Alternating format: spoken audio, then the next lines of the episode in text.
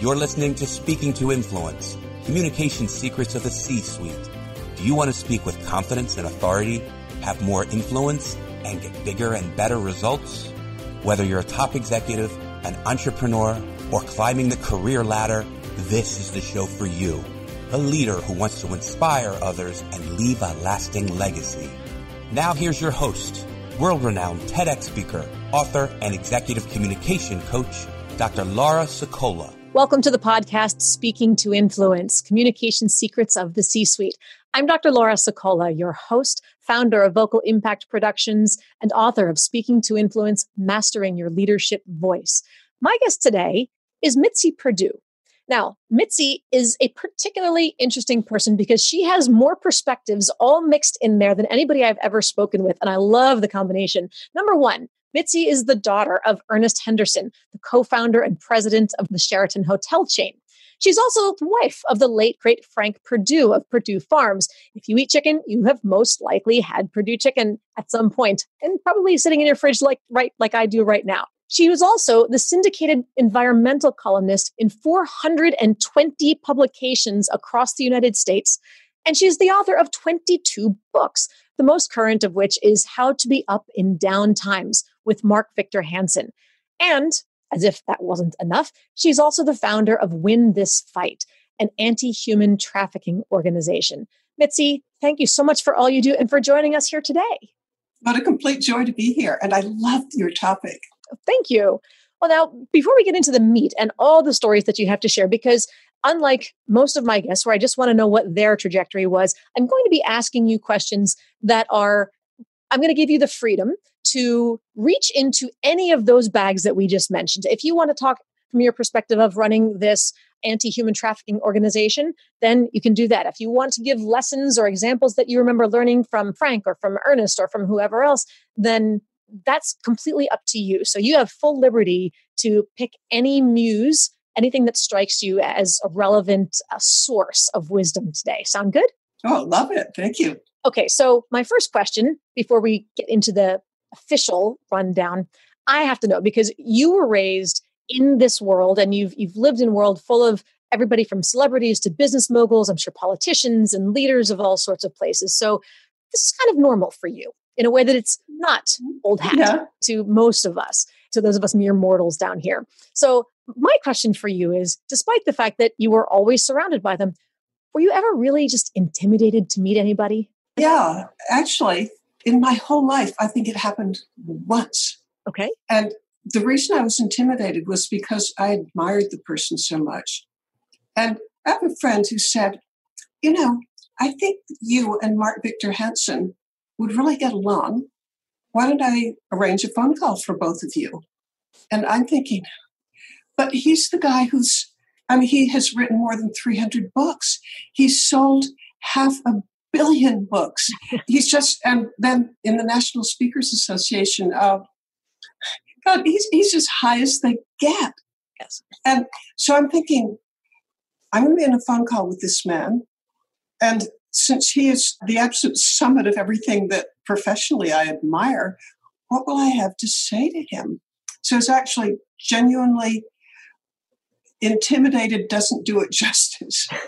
But then he called, we talked, and he was the easiest person to talk with in the world. And we got to talking and we talked and talked and talked. And he endorses the organization that I founded, Win This Fight, the anti human trafficking effort. And he said it helped. Mm. Oh, oh my gosh. And then when COVID 19 struck, we were talking one day, and I was saying, you know, I have 40 years as a science writer and as a health writer. I know a lot where we could give people advice. And you're one of the most inspirational people in the world. What if we wrote a book together? And three weeks later, and 18 hour days later, Gosh. came this how to be up and down times. Okay, everybody, you've got your homework for before you even start. You've got a homework assignment. And by the way, I have it. I'm about halfway through it. I've got it, the Kindle edition, and it's fabulous. It's oh, really, thank you, thank I, you. I love that it's a bunch of short little chapters, easy motivational pieces to think about. Really great uplifting suggestions for people. All right, this is going to lead us into our official questions now. With all that you do, who do you need to influence now? That's going to come in two buckets. Professionally, I'm particularly interested in helping absolutely everybody who wants to be an entrepreneur and particularly women, but men as well, to rise in their career. Mm-hmm. Any shortcuts that I can share with them, I'm eager to do. That's one bucket. The other bucket is anybody who's interested in combating one of the worst scourges on this planet, which is human trafficking. Boy, if that touches your heart and you want to be connected with people who are doing something about it, contact me. But for the moment, let's stick with what my training is because I've also written books on how to make your family business last, how mm. to teach mm. values to your kids so that they'll enjoy it, sure. how to stay connected with your family. So I'd love to talk about those things. It's completely up to you. There's so much that we can talk about here.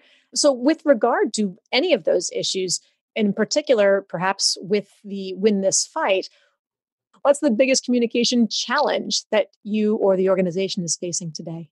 The challenge that we're facing is we had a wonderful fundraising thing because Win This Fight is about fundraising. Mm. And the way we do it is we have the ability to help people convert very valuable items into cash by means of an auction in mm. which the Sotheby's has offered, because they care about human trafficking, they've offered a very, very attractive price structure so that if you say you have a million dollar necklace that. And I'm at least three, I'm sure. Yes, lying around somewhere. Well, the one that I have in mind, it belonged to Marlene Dietrich, and it's mm. appraised at a million dollars. Mm. If it were auctioned through them, the amount of commission that they'd take would be reduced because it's a charity. And some of the donations that have come in, they're eye popping. There's a man from Taiwan who has donated a 69 carat perfect ruby that mm. belonged to a Chinese emperor from 300 years ago. Oh my goodness probably worth between 40 and 60 million dollars. Here's the challenge. All the donations that have come in have fabulous stories behind them, the sort of thing that people want to know more. But during COVID 19, the timing's not good. Mm. Who wants to think of extreme luxury items? I mean, maybe as an escape, but it's not really relevant when we're at the height of COVID 19. So, my communications challenge is, or my response to it is, to put the project on hold. Mm. But the idea is people donate amazing things, which we'll have at a great giant auction at Sotheby's. But the communication challenge, I don't expect to get traction when people are, you know, worried that their relatives might pass away or they're worried about their finances or is their business going to survive. So the timing isn't good. Mm. That's my big challenge. And the answer to it, I think, is I hope this is the answer timing.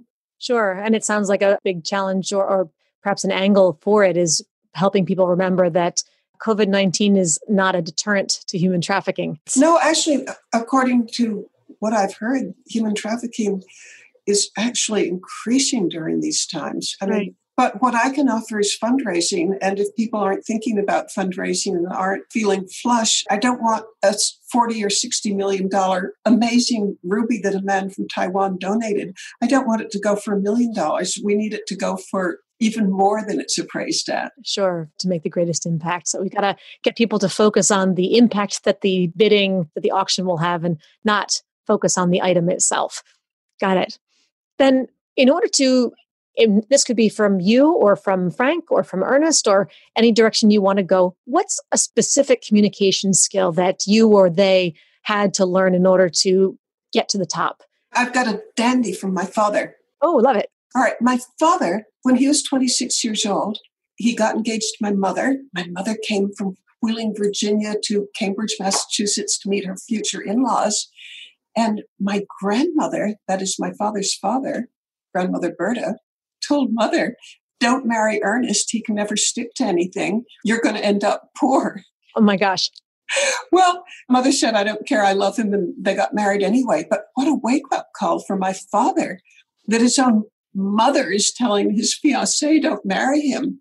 So he took this very seriously. He went to a career guidance counselor to find out why he hadn't been able to stick with anything. Mm. The career guidance counselor told him and I hope this is advice or this story might be useful to some people.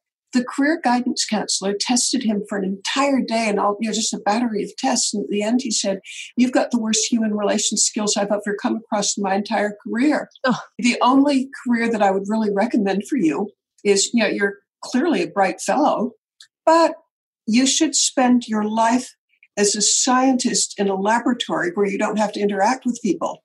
Well, Father took this as a challenge and he reasoned correctly, I believe, that almost your entire success in life is going to depend on your ability to get along with people and communicate yes. with them and figure out what makes them tick. And so for the rest of his life, he made it a project to overcome that sort of prediction that the career guidance counselor had given him. And he began studying like psychology books.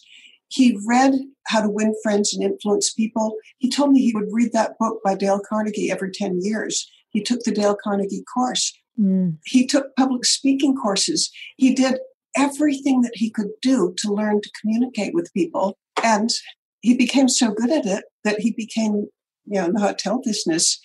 I once estimated that he probably interacted with more people than almost anybody else in the United States except for a national politician.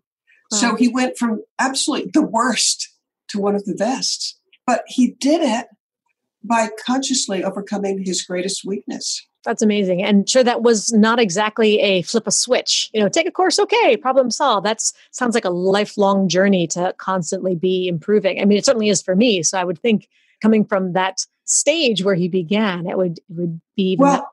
I personally know that it was lifelong. I mean, I for one thing, he told me every 10 years I read How to Win Friends and Influence People. But another thing, I noticed that we'd have weekend guests at our summer place, and over and over again, it would be famous psychologists. Mm. Like if you're in the field of psychology, you'd be impressed that B.F. Skinner was a house a weekend oh guest. Sure.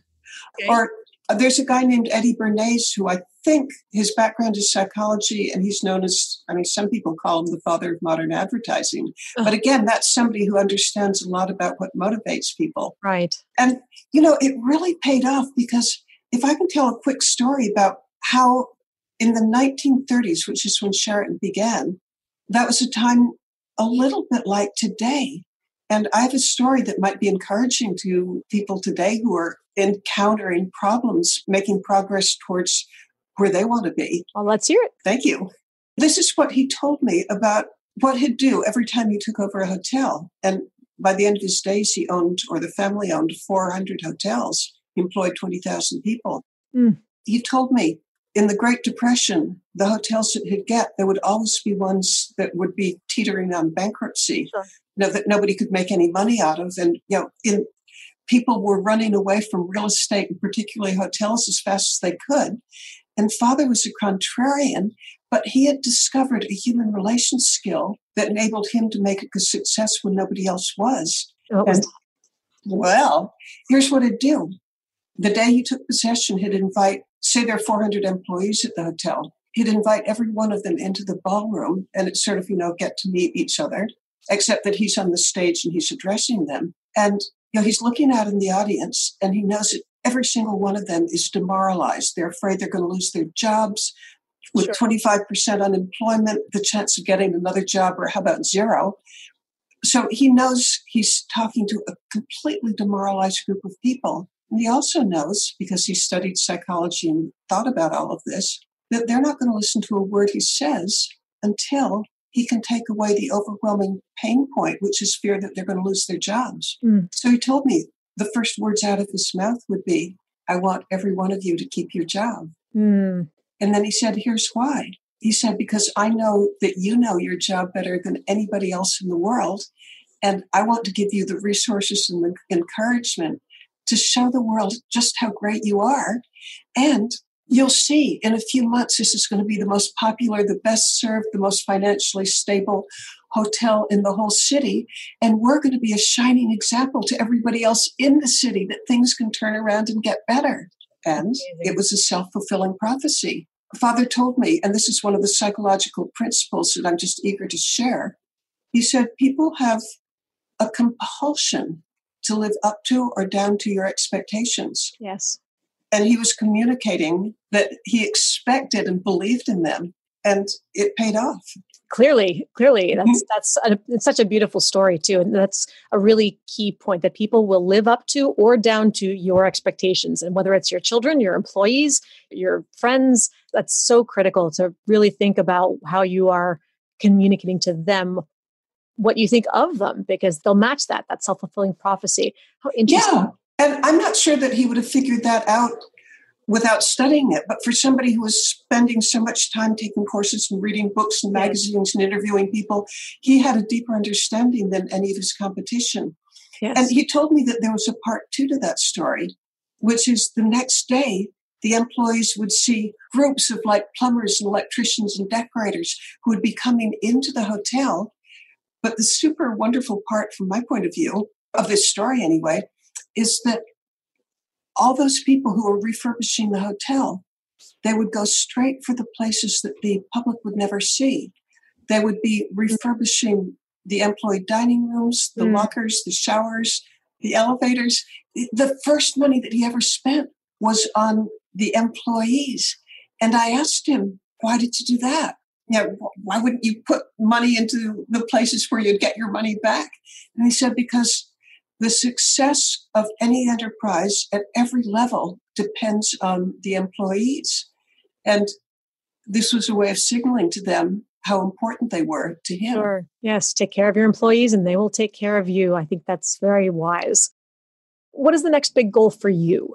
It's a tip that comes from Mark Victor Hansen. Oh, wonderful. This book that I'm holding up here, which is How to Be Up and Down Times. Well, a couple of weeks ago, just totally out of the blue, he commented, You know, Mitzi, you know how to use Photoshop? And I said, Yes, it's like a hobby of mine. I'm like a black belt in Photoshop. He said, Could you write across the top of it more than a million copies sold? And I said, But Mark, I don't want to be dishonest. And he said, It's okay. Nobody but you and I will ever see it. But what I want you to do is create this thing with more than a million copies sold and then print it out, and I'll print it out. And we will visualize the success, put the picture of how to be up and down times, put the image with the Photoshops more than a million copies sold, put that image in the kitchen, in your office, in your bedroom, in the bathroom, every room in the house, and then just visualize a million copies sold. And mm-hmm. this was such a revelation to me that you could even think that way. And, you know, I used to think 5,000, 10,000, 20,000 copies is just wonderful. But he's raised my sights. No, I hadn't thought about that. Just creating the book title, not that you were going to print it for sale, falsely no, no I, am not into false advertising right, right, but no, I'm but very much into visualizing and i'm going to do that with mine now i'm going to go when we're done today i'm going to have to go and get my speaking to influence book and photoshop a little more than a million copies sold and i love it. yeah that. and then just put it out everywhere uh, and just all around my house I, right yeah i swear to you that it's changed my thinking it's great. And I think it's wonderful. So I will second that motion for sure. Well, Mitzi, this brings us to the Listener 24 Hour Influence Challenge. And this is your opportunity to speak directly to our listeners and give them one short instruction, one step that they can complete within the next 24 hours in order to have more influence. How would you like to challenge our listeners today? Okay, I have a beautiful one and it's quick. Great. And you can download it from Amazon and it's inexpensive. Okay but it's the book that guided my late father and it guided my late husband. And that's the book, How to Win Friends and Influence People. Now, this book is a classic and it's timeless, but it gets so much into what influences people and how it makes them tick. Both my father and my husband said that it was just beyond price. So, one thing that you can do in 24 hours, well, it's one and a half. One, download the book. Part two, read a couple of chapters. Sure, sure. Crack it. Don't just order it, but you can, assuming you get the digital copy. Otherwise, you have to wait until it gets delivered. If no, no, get the digital because I want you to have it right off. It'll change your life. It will make your life better. All right, you heard it here first go download Dale Carnegie's How to Win Friends and Influence People. And I confess that has been on my list forever and a day. I have not ever had a chance to crack it myself, so I'm going to follow. Yeah, I challenge you. Myself. I accept. I accept. All right, now let's talk about guiding others on the journey because we've talked about your journey. Now let's talk about how we bring others up behind us. Things like succession planning and training or or grooming high potentials. Tell me and perhaps these are some lessons that you learned more from uh, about from Sheraton's or from Perdue's or from uh, other companies. But when hiring or grooming a high potential employee for an executive position, what are the three most important communication skills to you? I'm thinking of something that my father used to say, and it's in three parts. Great. And it goes right back to the story of when he'd first take over a hotel. Okay. And he said, in his world anyway, that there are three major ways of getting people to do what you want. And management is the art of getting things done through other people. So we're talking management skills. Mm. And, you know, again, if you're going to rise in your career, you've got it's the people who are working for you who are going to make you look good. Yes. So it's just all important to figure out what it takes to get them to do what you want. And Father said in that story that I just mentioned about how he stood up in front of 400 demoralized sure. people, he said, I could have gotten them to do what I want by standing up there and saying, shape up or you're fired. Mm. He said, that is a bad approach, or at least an ineffective approach, because he said, I could have gotten compliance. People would have maybe shaped up more, but that approach is intimidation. And he said that when you intimidate people, they may do what you want, but they're going to do it grudgingly and maybe they'll try to sabotage it a little bit. Sure. I mean, it's just not a good way of getting what you want. So then, skill number one would be looking for somebody who has the ability to influence people through positive means to get them on board as opposed to forcing them.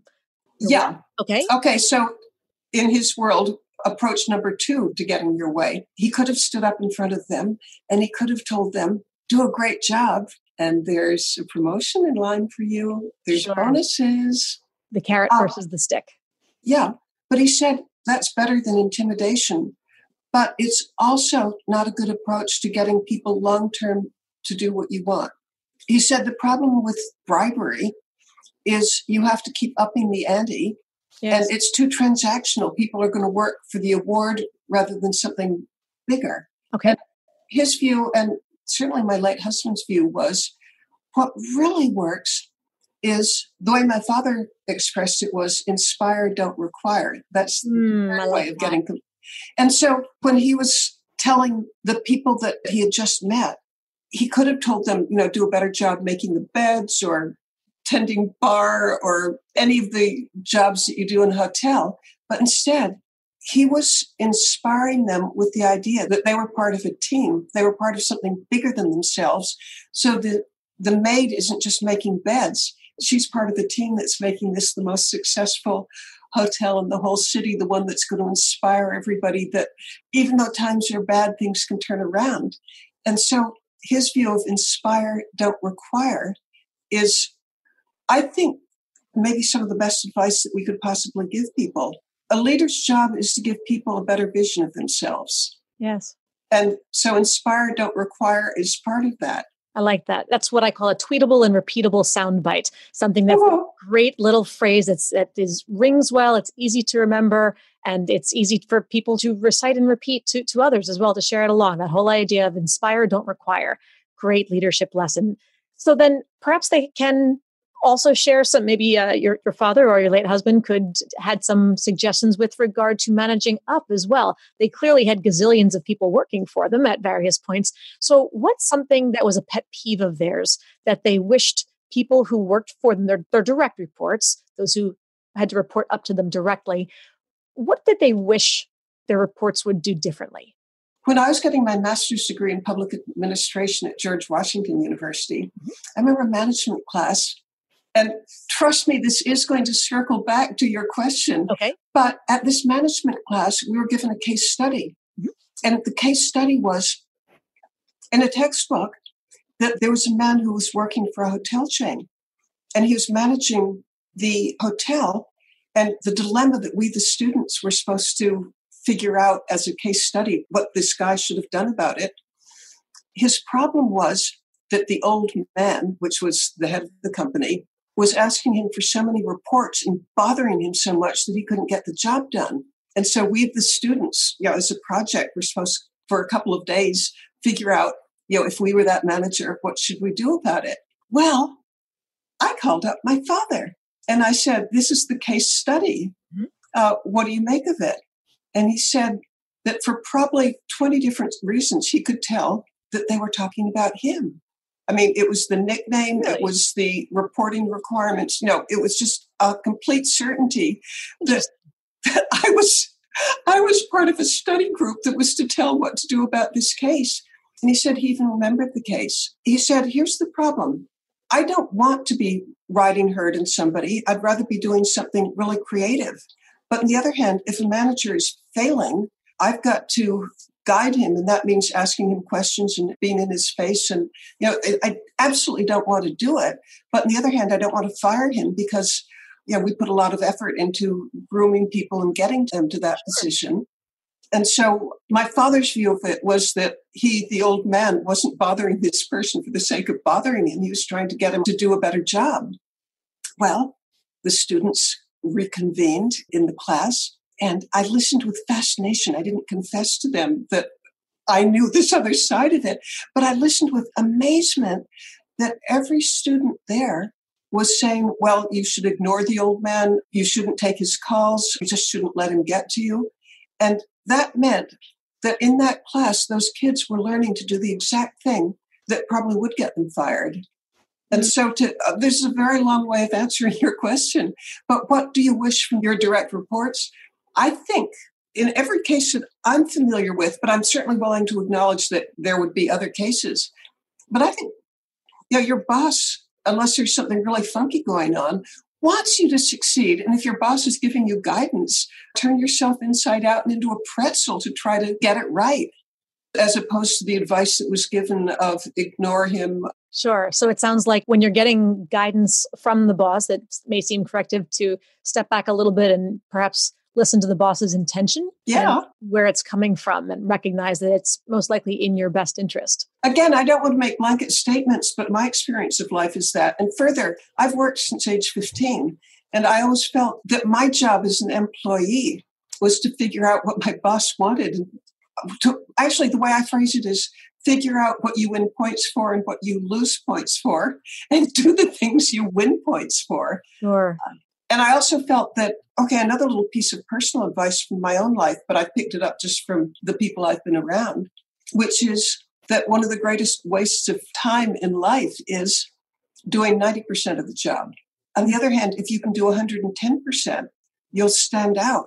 So don't just get by with your work product. Figure out something extra that you can add to it, something that will please and delight the boss. Sure. Going above and beyond.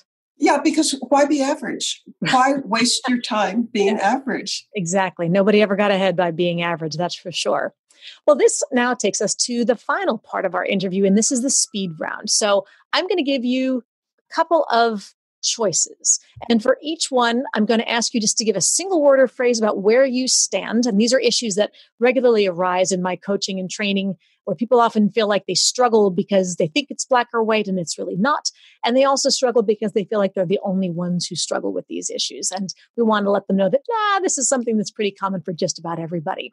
So I'm going to ask you to do just a short one word or a short phrase initial response, and then I'll prompt you for a little bit of extra advice. And then we're going to run through these real quick at the end. So the first one is public speaking.